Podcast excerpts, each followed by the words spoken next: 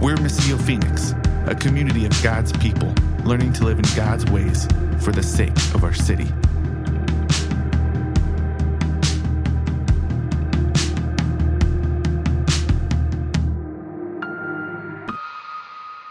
To the angel of the church in Philadelphia, write These are the words of him who is holy and true, who holds the key of David.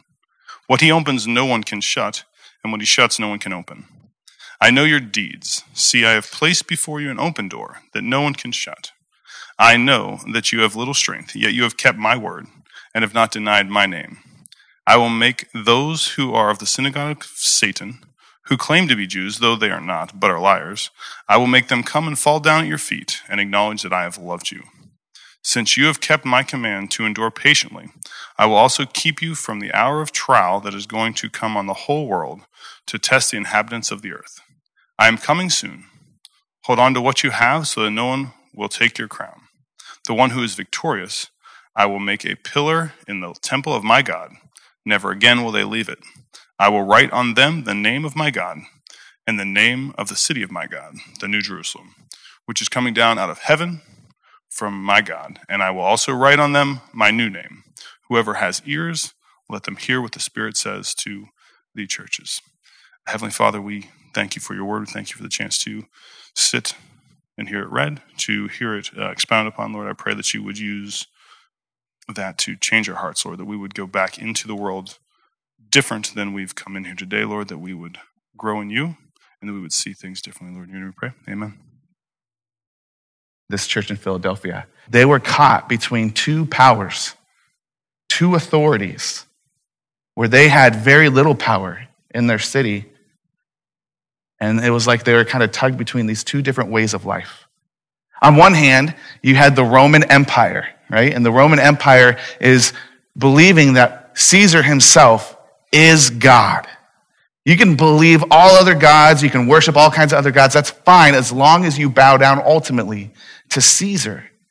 And it was a Greco Roman empire, which means the Greeks were in charge and the Romans came in and kind of took over, but they adopted a lot of the Greek ways. And so they're in uh, an area, in a city, which is modern day Turkey, really close to Greece. And so you have a lot of Greek people there as well. And in the Greek school of thought, you have this whole pantheon of gods, a whole lot of different multiple gods that you would serve. And so this is happening on one side over here, and they're being called to just come and live this way. And if not, there's going to be some problems. So then you would think then, these people, many of them being Greeks themselves, many of them Roman citizens, come to this faith of who Jesus is. And they want to go, how do we learn about more about this Jesus, this Jewish rabbi who came from and is one with Yahweh, the God of these Israelites, but is really the one and true God over all the earth. Well, where do you go? You go to the synagogue, right? The Jewish synagogue, then to learn from the Jewish people more about this faith. And yet, when they would go there, they were being ostracized, they were being oppressed by the Jews because they were following after this Jesus. And so you have these two authorities, these two positions of power, and then you have this little ragtag, struggling, small group. I think it's no coincidence, but this is like the smallest turnout we've had ever when we're talking about Philadelphia. Tiny, tiny church, tiny group of believers. And Jesus comes in and just says, Hold on. Hold on. It's not going to be like this forever. As we've talked about going through these seven letters, there's a format to all of them, right? It starts with Jesus first introducing himself. This is who I am. Then he usually will get to some type of, here's what you're doing well. I see you're doing this well, right? So an introduction of Christ, uh, a commendment of how you're doing well. Then he gets to some kind of confrontation, some issue that he has with how that church is living. Right? And then he ends to a call to action with a promise of a reward. And we talked about how a couple of these break that mold. Uh, for example, Laodicea, which we're going to get to next week, they get no commendation. Jesus says nothing about what they're doing well. He comes at them pretty harshly, actually. It's a good one for us to end on right before going into Easter.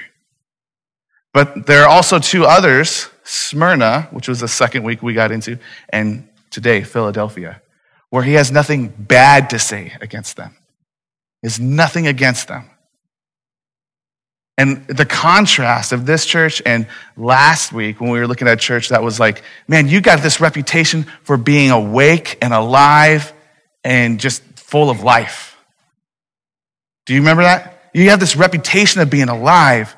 You have a name for yourselves of being alive was the last church we read about. But I know you're really dead, the church in Sardis. And now you come to this little church in Philadelphia that no one's really paying attention to. And the city around them is almost like swallowing them up whole. And Jesus has nothing against them and only promises of how they, if they hold on, that they will receive a great reward at the end. That's good news. It's good news for us, even though we don't live in a similar city like Philadelphia. And I'm not talking about where the Eagles play, where the cheesesteaks reign. This is a much different city. And we don't live in, in anything like that. But at the same time, wouldn't it be nice if Jesus had words for a small group of people trying to be faithful to the ways of Jesus when there's a culture around them trying to swallow them up whole. There's a culture around them kind of playing tug of war and trying to get you to come over to this side and believe this way of life and follow these things and vote this way. And then there's another group saying, no, no, no, come over here. This is the right way. And if you're anything else, both sides will attack you. Wouldn't it be good if Jesus had some words for a group like that? And, church, I think those words have something for us, don't they? But first, a little bit about Philadelphia. Uh, if you know that word Philadelphia, it actually means in the Greek brotherly love. And so this is called, our, our, Philadelphia in the US now is often referred to as the city of brotherly love. And the reason why it was named that was there's actually a Greek king who started this city. It was actually, I believe he was from Sardis, one of these other cities where we read about a letter to a church there. And he started it along with his brother, and in honor of his brother, they named it Philadelphia brotherly love. Uh, it really has nothing to do with the context of where they're living, but that's where the name comes from. And where they're living, it's next to this kind of rocky terrain, but also on fault lines. So there are earthquakes that would take place in Philadelphia. And in fact, the city itself had to be evacuated twice during this time of history. Like the whole city evacuated. Like if California finally hit the big one, and you think too many Californians are coming over now, like they would be, all be coming over here then, right? That's what happened. They had to go to these other cities. They were completely displaced from where they found home. And then eventually the king would give them kind of a grant to go back and rebuild. And so they would go back into their homes. So that's the context. Like these people are already struggling. They already have lost everything that they own. They already have gone through some pretty uh, deep hardships and turmoil. And now, because they are believing that there's a new way of life, that there's this, this Jesus really is who he claimed he is, because they're believing the good news of the gospel, now their own friends and their own family are against them. And so Jesus says, remember, we said his introduction to each of them is fitting for what each of them are facing, right? So Jesus says to them, These are the words of the Holy One, the true one, verse 7. The Holy One and the true one. You are being divided between two different camps. Listen to the one. The one who actually has truth and life for you the one who has authority over all of creation. Because you, you, church in Philadelphia, don't have much power, and these people in power are oppressing you for what you believe. But Jesus is reminding them no, I am the one who has all power and all authority. You are with the right one. And he says, the Holy One, the true one, the one who has the key of David, who opens and no one will close and who closes and no one opens. Now that sounds like weird imagery, right? What, what is this? What's this key of David? Is this a metaphor? What is he talking about? And what does he mean when he says he's going to close things and no one can open? He's going to open things no one can close. Remember what we said is sometimes weird things in Revelation, we got to remember we're reading someone else's mail, and it's actually rooted in something they would have known from the history of the people of God. And so turn with me to the book of Isaiah. We're going to read in chapter 22. And we're going to pick up in verse 20. But first, to give you some context of what's going on in Isaiah here. Isaiah, who was a prophet to the people of Israel, when God's people, Israel, were really failing to live to their calling God had given them, to be a people who share the good news of Yahweh to the nations around them, right? To be a light to the nations, to be a royal priesthood. And so God would send these prophets because Israel was failing miserably at that to go and warn them, hey, if you don't turn back, here's what's coming. And the book of Isaiah is full of these prophetic sayings of here's what's going to happen to nations and kingdoms. And rarely, if ever, except for this case, does it get to specific people. But in this moment, Isaiah has words from God for two specific people a guy named Shebna. No one's naming their kids that these days. Uh, and then another guy, Hilkiah. And so here's the, here's the situation. Uh, the king at the moment is Hezekiah. He's a good king, actually. But Shebna is one of his kind of royal authorities. He's one of his advisors. Many early scholars believe he was actually became the treasurer. And he was known to, what, what they believe is that he carried the key to the city on his shoulder. Now, keys aren't like these little things we have on, a, on our belt loop, right? Or you just stick in your purse or whatever. Back then, these were huge, long pieces of metal and what you would do is you'd actually stick your hand through a hole in a door and then rest the little key into, or not the little key, the giant key, into this mechanism. And then the key becomes a handle and you can open it. Uh, and so he had the key to the city gates, determining who would come in and who would stay out. And he was a wicked man. He was a prideful man. And he was leading Israel to do a lot of bad things, even under the reign of a good king. So God has some words for him. But then he says this, picking up in verse 20. After he has these words against Shebna, then he says, On that day, he's talking about the day that he removes Shebna from his position, I will call for my servant Eliakim, son of Hilkiah. I will clothe him with your robe, Shebna, and tie your sash around him. I will hand your authority over to him and he will be like a father to the inhabitants of Jerusalem and to the house of Judah. I will place the key of the house of David on his shoulder. What he opens, no one can close. What he closes, no one can open. Does that sound familiar? That's a direct quote Jesus is saying now about himself in this letter in Revelation to this church in Philadelphia. What Jesus is saying is there is an authority in your city who is prideful and arrogant and leading people astray. And they think that they hold the key, they think that they are running the show. But I will remove them. And I actually hold the key to the city on my shoulder. And I can open doors that no one else can close. And I can close doors that nobody else can open. All the authority of the kingdom has been given to Jesus, he's saying.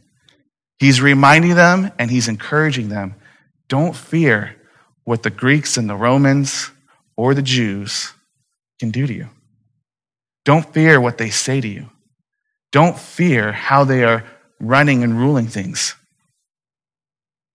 Jesus is the Holy One. Jesus is the true one. Jesus is the one who holds the key to the kingdom of God. And He is the one who determines when that door opens and when that door closes. So this is, this is not just random weird imagery, like this weird vision that John gets.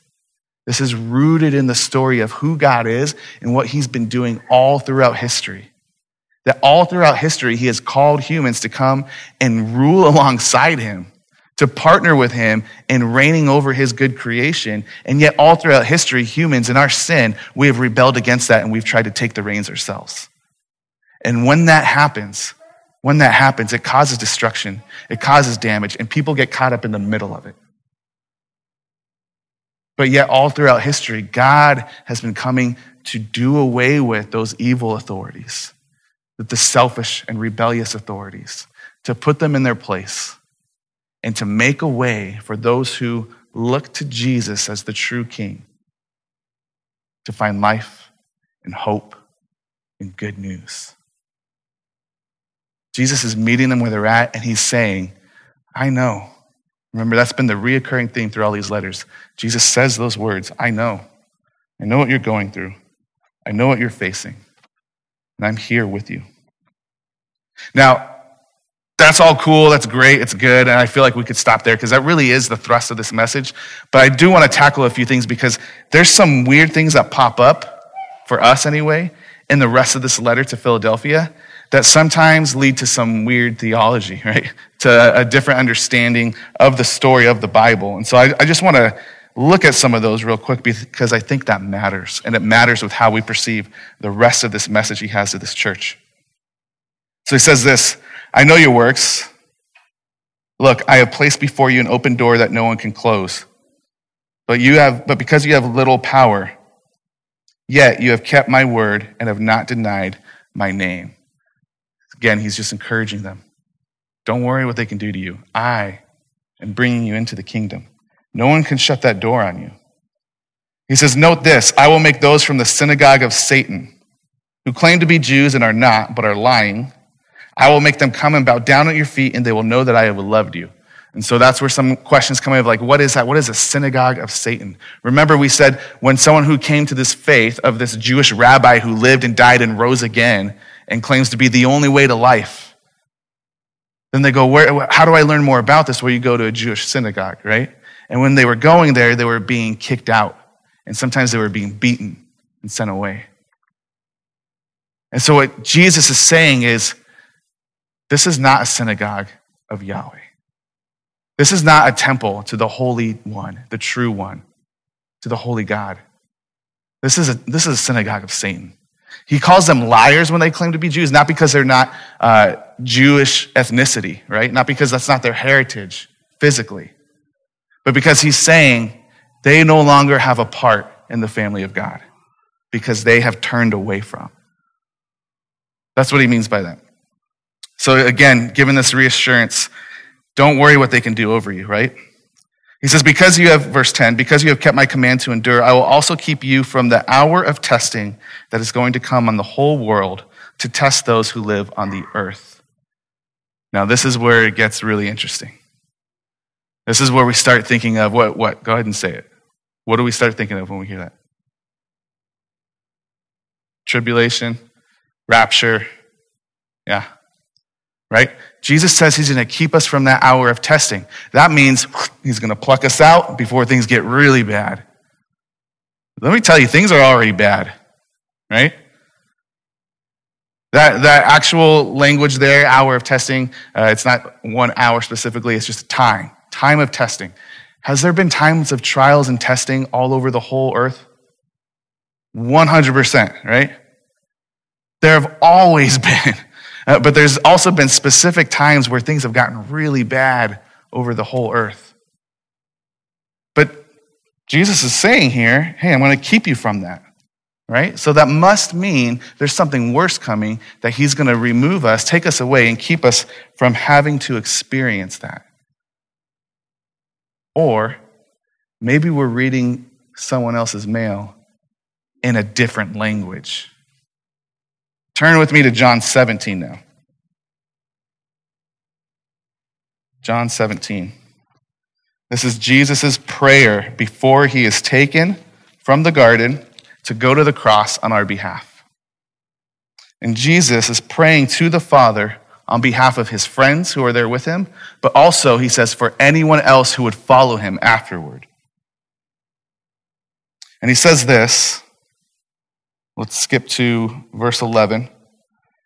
He says, I will no longer be in the world, but they are in the world, and I am coming to you. Holy Father, keep them by your name that you have given me, so that they may be one as we are one. While I was with them, I was keeping them by your name that you have given me. I guarded them, and not one of them is lost except the son of destruction. He's talking about Judas there, so that the scripture may be fulfilled. That word right there, keep, it might say protect in your translation, is the same exact word in Revelation 3 when he says, I will keep you from the hour of trials or the hour of testing. It's the same Greek word there, and what it means actually is guard and protect. So, not to pull you away from, but I believe this is better translated as I will keep you safe. I will protect you. I will guard you. I will be with you and over you in those times of trials and testing. Verse 15 in John 17, real quick, jump down to that. He says, I'm not praying that you take them out of the world. Do you hear that? We're meant to be a salt and a light in the world. Don't remove them. Don't go hide them away somewhere. I'm not praying that you take them out of the world, Jesus' words, but that you protect them from the evil one. Jesus is promising this church in Philadelphia, and I believe still for those who are with him today, that when we remain in him, as it says in John 15, he remains in us, and he will keep us he will protect us. He will guard us. And yes, there will be all kinds of trials around us. There will be all kinds of temptations around us, all kinds of testing around us. And there's going to be a world around us that seems to have authority and seems to say, this is the way things should go. But we know the Holy One, the true one, the one who holds the key to the kingdom of God is with us. And he protects us and he guards us. And we know this because Jesus doesn't just sit in a tower somewhere holding his key and looking down and saying, Good luck. Hold on, hold on until you can make it up here. But he's the one who came down to us. Turn with me real quick to Hebrews 12, and we'll finish here.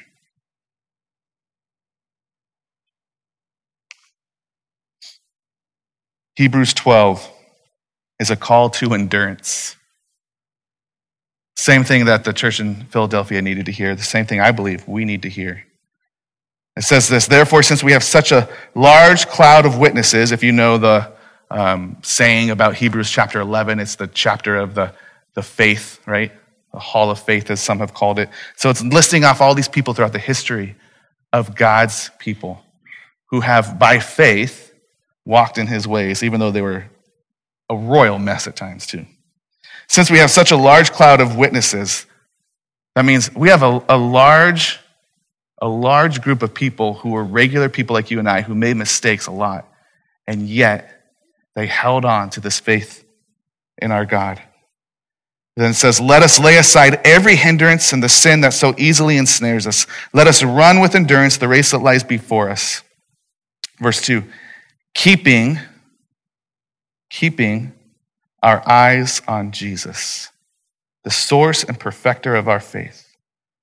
For the joy that lay before him, he endured the cross, despising the shame, and sat down at the right hand of the throne of God. How can Jesus say to this group who is suffering intensely, hold on, endure? Because he himself knows what that means. Because Jesus, who holds the key of David, the key to the kingdom of God, the throne room of heaven, the one who opens doors no one else can shut and shuts doors no one else can open, the one who has all authority in heaven and on earth, he himself came down and he stepped into this mess of a world. And he took on the struggle that we have and he endured. He endured through his own friends and family calling him crazy and deserting him. And he endured through his own people that he came to save, mocking him and beating him. And he endured the pain of a torturous death. He endured the cross because of the joy set before him. And listen, we aren't going through the same things Philadelphia is going through, but church, we've had, we've had crazy couple years, right? It's, it's been a weird few years in America, in Phoenix, and for Missio Dei. And we've even had some people who have been with us for a long time who we love dearly leave because we aren't giving into this way the world thinks we should live or this way this other power thinks we should live. But we're trying to say we're holding to what Jesus says. And it looks scary to people who have jumped in fully into either of those two camps. But we're trying to say, what is Jesus calling us to? There, there's this in between third way. That's the way to life, the holy one, the true one. But we've suffered some loss through that, haven't we? And Jesus is saying, endure. The joy that is set before you. Jesus is coming, and he is going to open the door to the kingdom for those who follow him. And we will get to walk in, and no one can shut it on our behalf. We get to walk in and we get to live and dwell with him in eternity. Now, listen, that's not just for us. Jesus sends these letters to all seven of those churches so that they too can hear. The church in Sardis, the church in Laodicea, which he's got some harsh words to say to next week, so they too can hear, oh, wait a second. Maybe I can walk through that door. And I think that what we also need to hear is, is not just to read ourselves into the struggling church of Philadelphia, but Lord, may we not be those other powers and authorities that were oppressing them. May we not be the people who try to shut doors that Jesus is opening. May we not be the people who say, this is who's in and this is who's out. Because we don't have that key. That key lies on the shoulder of Jesus and Jesus alone. Our job is not to decide who's in or who's out. Our job is simply to follow the holy and true one, Jesus, and to say to others, Come and follow with me. Amen? Could we be that church by the grace of God, by the power of the Spirit? And we're going to mess it up just like that cloud of witnesses in Hebrews 11. But by God's grace, may He continue to bring us back on course.